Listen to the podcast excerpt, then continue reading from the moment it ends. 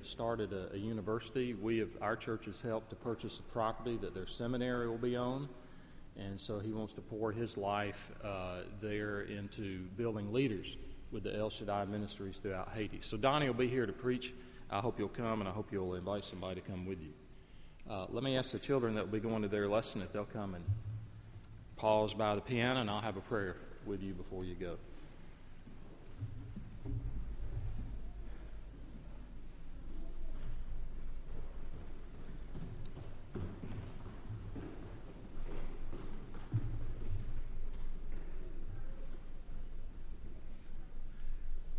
Okay, let's uh, let's pray to the Lord together. Oh Father, we uh, thank you that we have been exhorted, even as we heard sung about just then, that everything should praise you, including us, that everything that has breath. And so now, as we look into your word, may it be to transform us, that we might praise you more with our lives and with our lips. And we pray in Jesus' name. Amen. Uh, let's stand and prepare to sing the song we uh, learned a couple of weeks ago. It's a paraphrase of Psalm 62. Let's take a brief moment to greet those around us in the name of the Lord, then we'll sing together Psalm 62.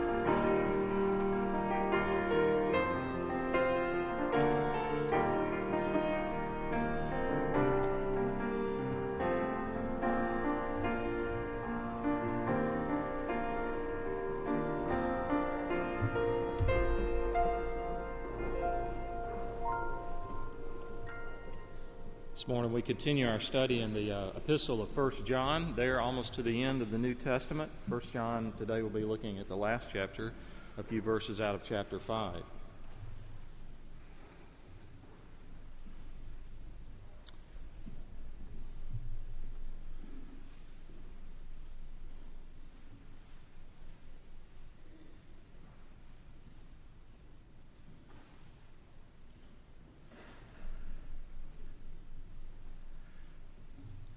I'll begin reading in verse 13 of 1 John 5. Hear God's word.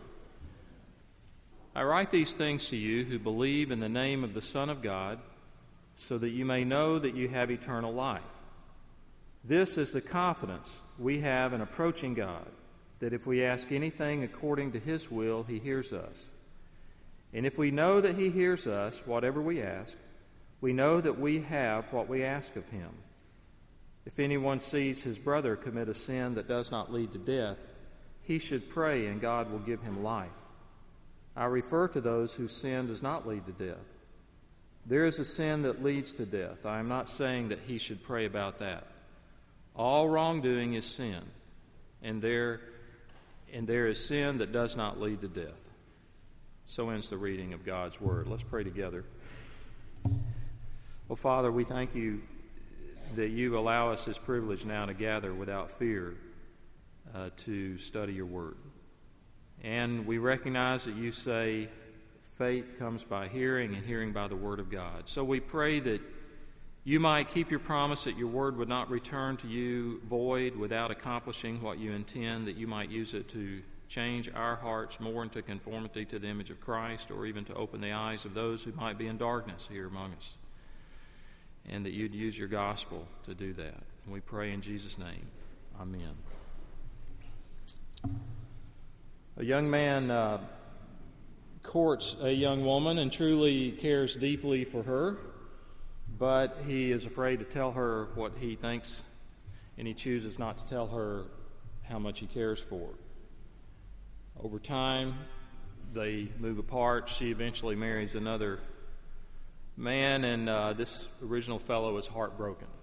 Uh, she never knew how much he cared for her. A person has a job in a store, and as an employee, that woman feels unappreciated and unneeded in the workplace, and so she quits. And later, she's told that the manager viewed her as one of the most talented employees that, that uh, had ever been there. And the employee said, I had no idea. I know of a man, I'm acquainted with him. He grew up in a small town in North Carolina. And he didn't come from the best home life. And he moved away, and his father died some years later. He went back after the funeral and walked around town and saw a lot of the people that had known him as a boy, and they said, he said, everywhere he went, they said, Do you have any idea how much your father loved you? He talked about you all the time. And he said, I had no idea. It's a total surprise to him. We all have a longing for approval. We, we need some affirmation. We want to hear special words like, I am proud of you, I accept you, I'm glad you are in this family, or I'm glad you're part of this team or in this workplace. We need you. Pat Morley, a businessman from Orlando who years ago wrote the book Man in the Mirror, he wrote, The need for approval is the unintended hidden motivator behind so much of what we do. Whether from our father, our mother, our spouse, our children, our peers, our friends, or our boss, the need for approval is a silent, inescapable influence upon our lives. We need the nod from our father, the embrace from our mother, the respect from our spouse, the appreciation from the boss for a job well done. In fact, he goes on to say nothing reduces us to loneliness and indignity faster than withheld approval. We want to know where we stand. Does God approve of you this morning? Do you could you say yes God approves of me? Do you feel accepted and loved by him? Do you know where you stand with him or you say I'm in a complete fog? I have no idea Well, I think based on the letter of 1 John, the epistle of 1 John, God wants you and me to know where we stand with Him. We're trained to believe it's often better to leave relationships undefined, to keep people guessing, to uh, leave it a mystery, because if we if we give them the assurance of a defined relationship that yes, I'm committed to you, or you've got a place here permanently, then we think that will be followed up with a lax performance or poor performance, and they will take us for granted. It's not so with God.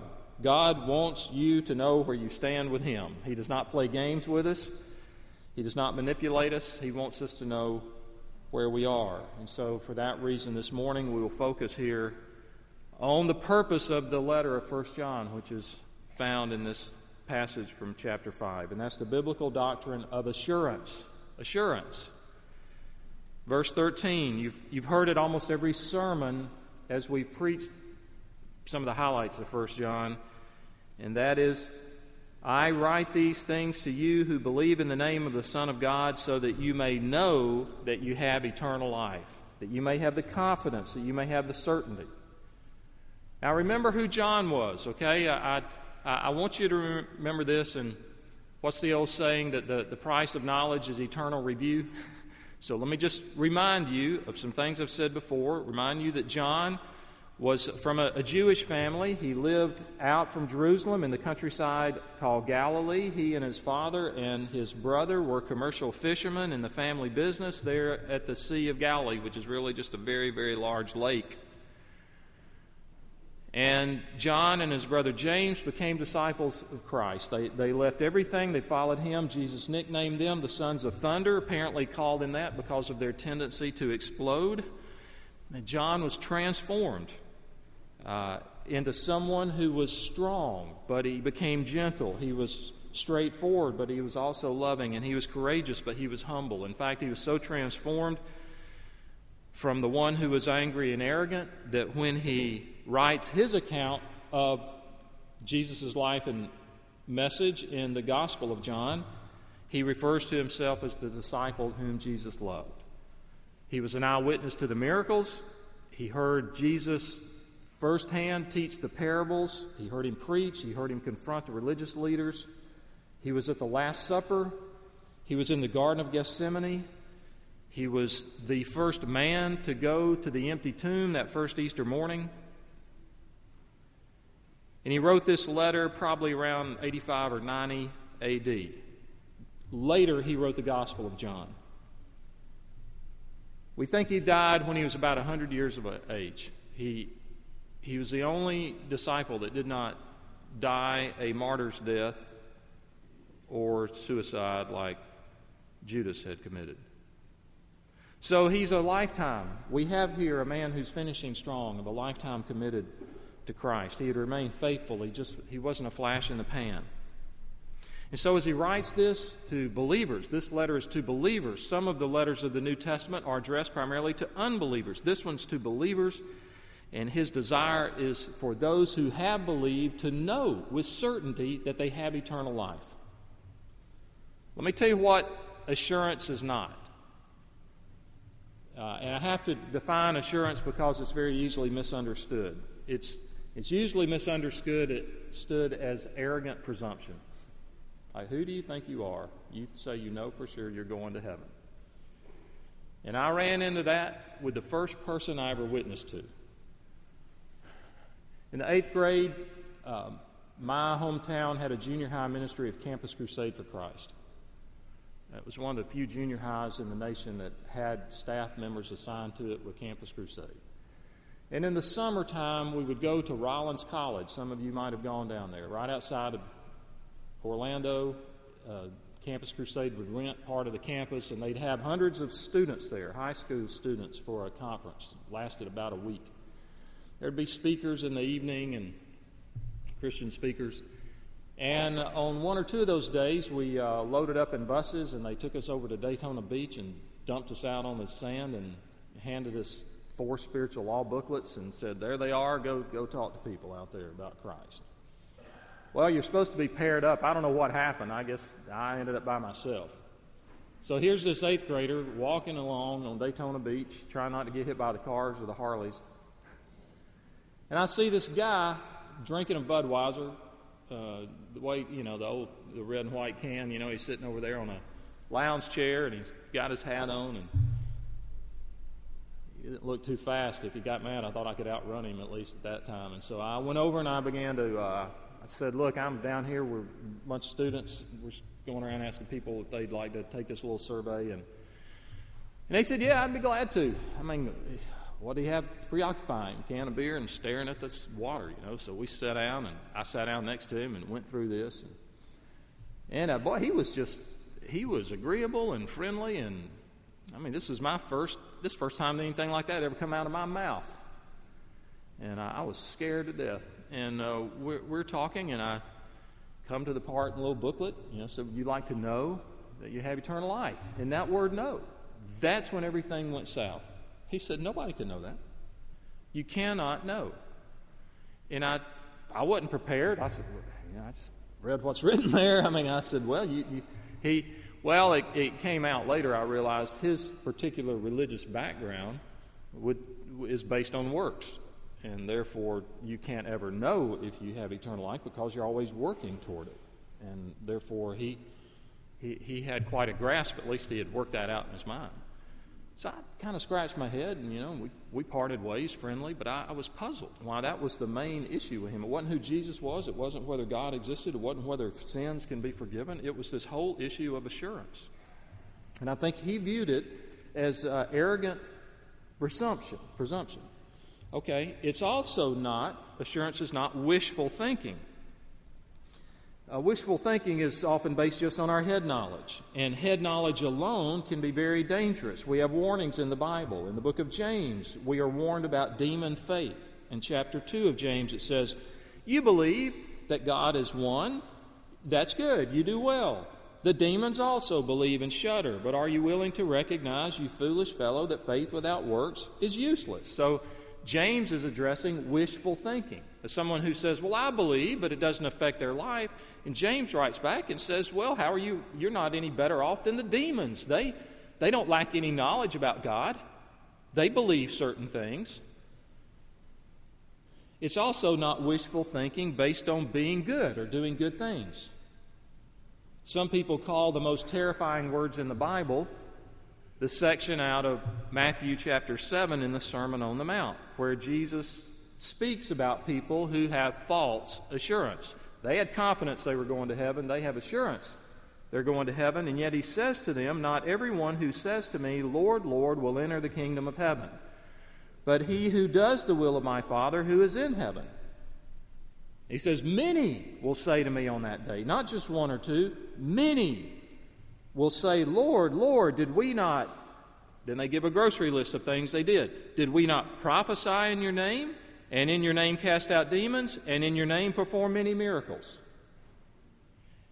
And Jesus goes on and says, Then I will declare to them, I never knew you. Depart from me, you who practice lawlessness. Now, there's a lot in that paragraph. But for the sake of time, I would just make the one obvious observation. It is possible to be lost, yet truly be convinced that you are saved. It is possible to be lost while convinced that you are saved. And that's what we have in, in Matthew chapter 7 self deception. So a person may have the assurance that, that he or she is in a right standing with God, even though he or she is not.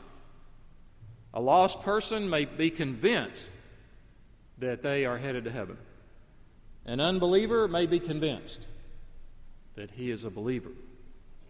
So, assurance is not arrogant presumption based on some deeds or performance or good works, thinking I'm earning my way to heaven.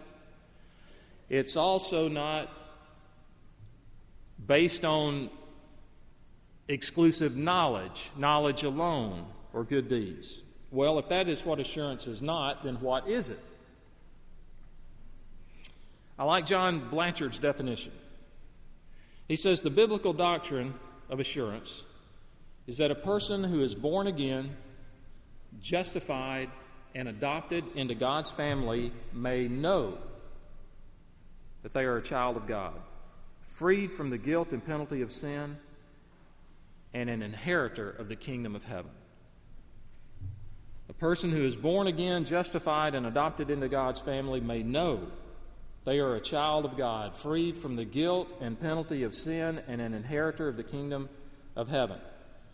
When theologians speak about assurance, they talk about two aspects there's an objective side and there's a subjective side. There's a factual aspect to it, and there's an experiential aspect to it. Things you know and things you feel. The objective side of assurance is that it's based on things outside of me, outside of myself.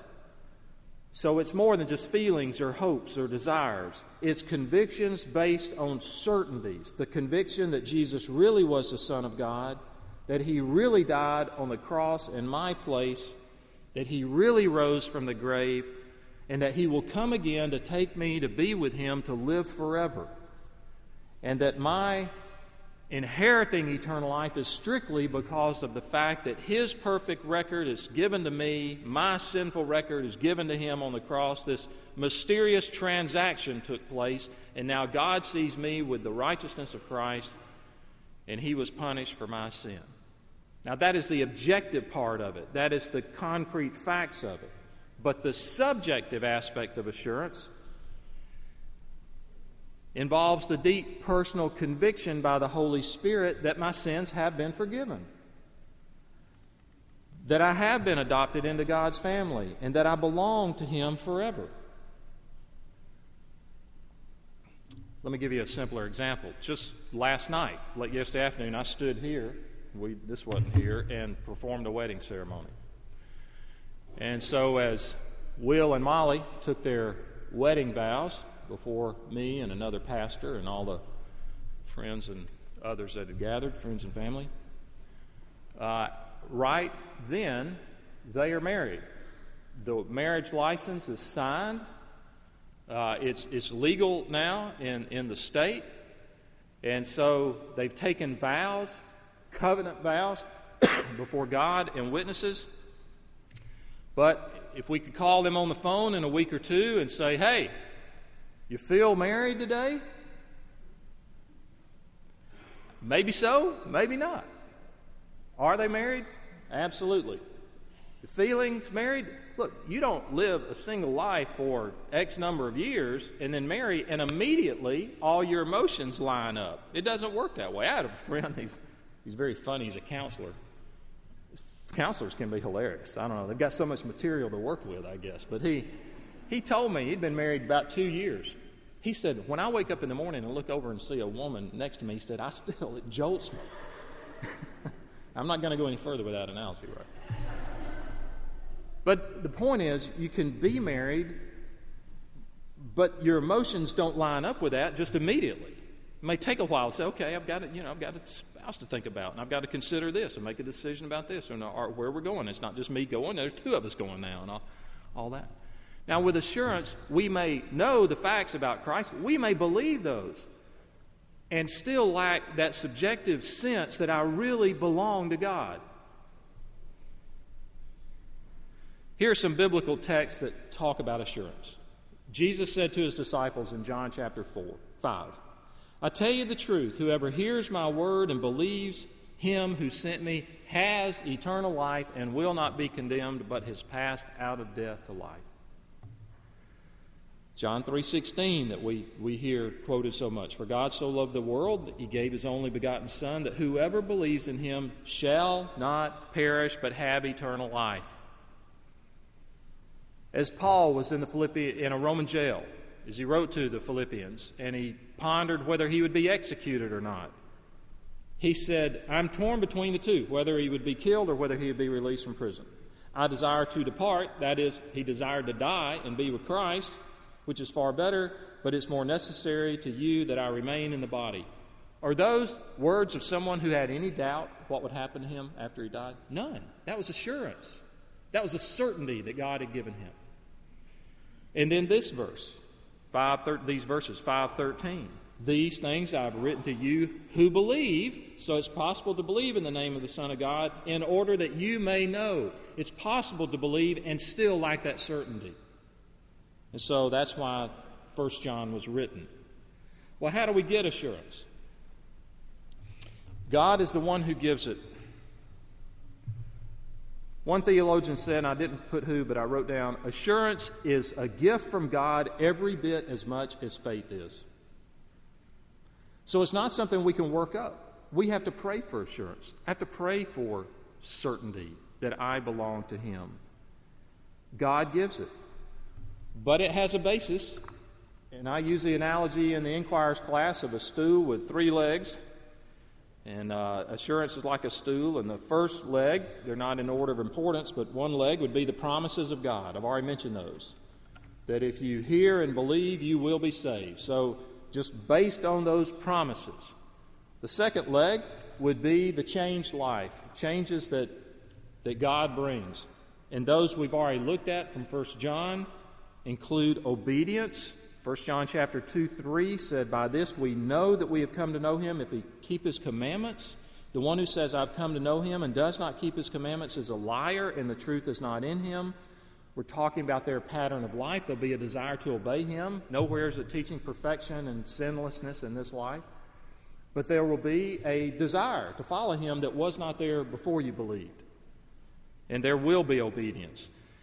There'll be love for other believers. Chapter 2, verse 9 says, The one who says he's in the light, in other words, the one who says, I, I know God and yet hates his brothers in the darkness until now. We know, chapter 3 said, we know that we have passed out of death into life because we love the brethren.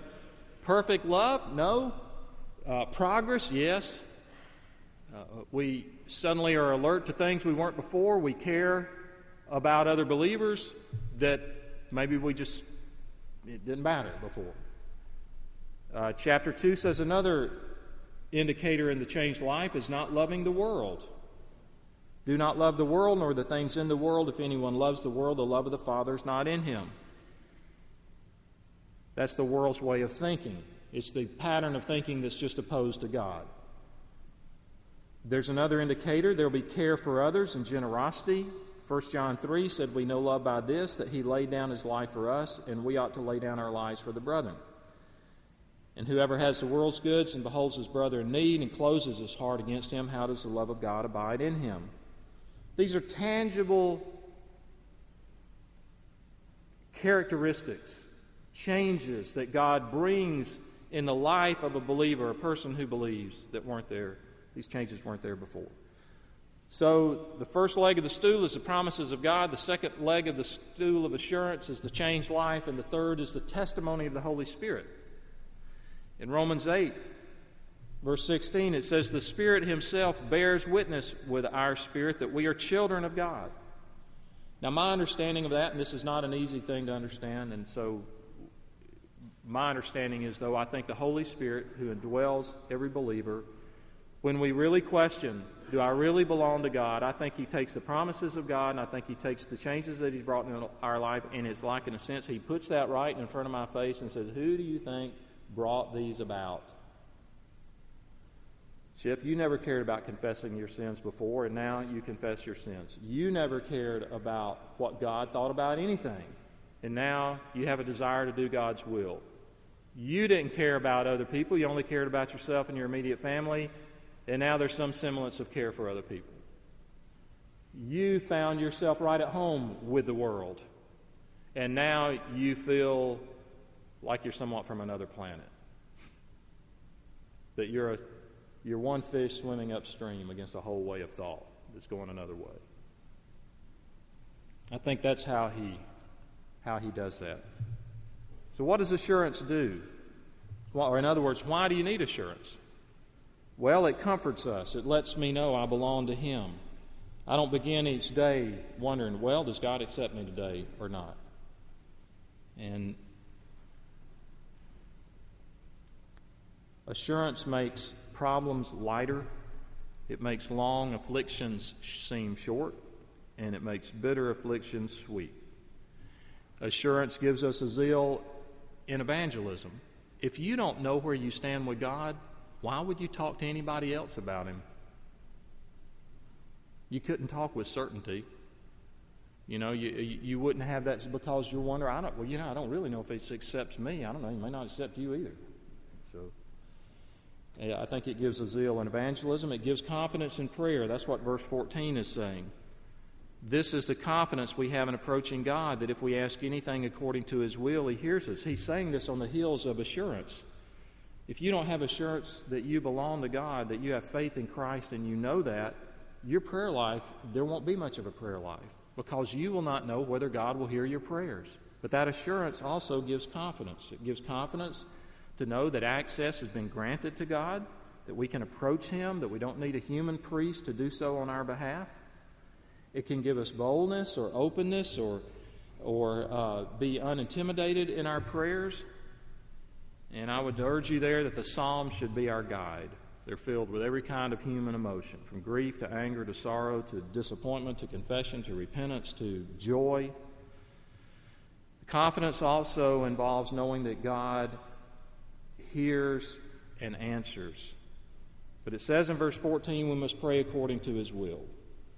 If we ask anything according to his will, he hears us. Verse 15 states this assurance in prayer more generally.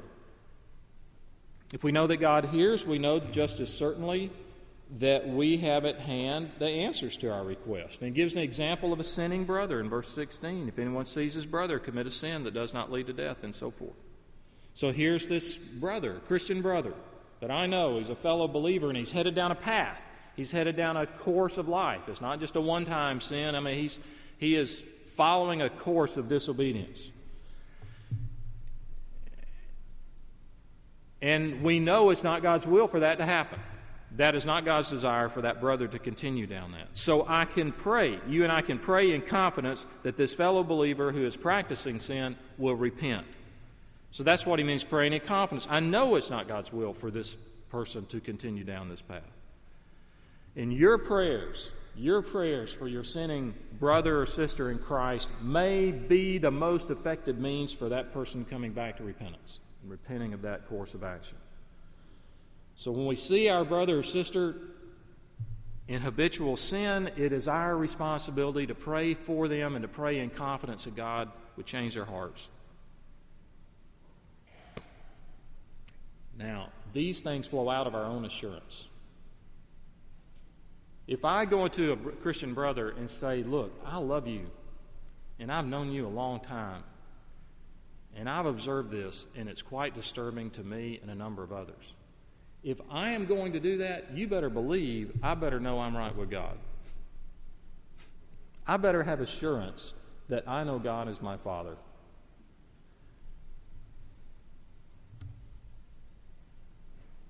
Let me conclude. It's one thing to know about assurance, it's quite a different matter, actually, to have it. Our daughter Julie and her husband Kenny adopted, many of y'all met these little children, uh, some African American twins. Uh, they were born last October. And they've been in a long process of adoption that culminated and was finalized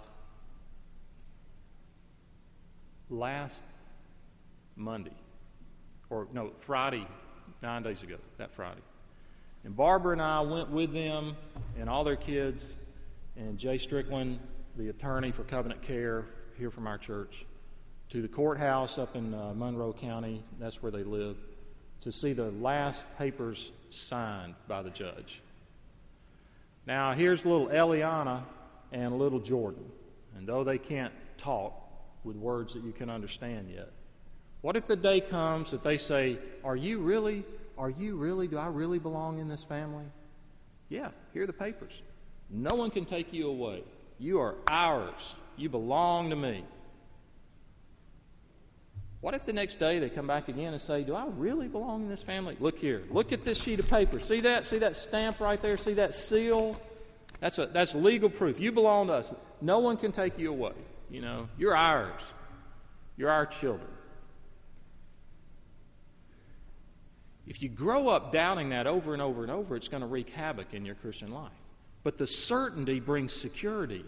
And then I can experience His love and grow in Him and, and talk about Him and, and pray to Him in a way that I wouldn't otherwise.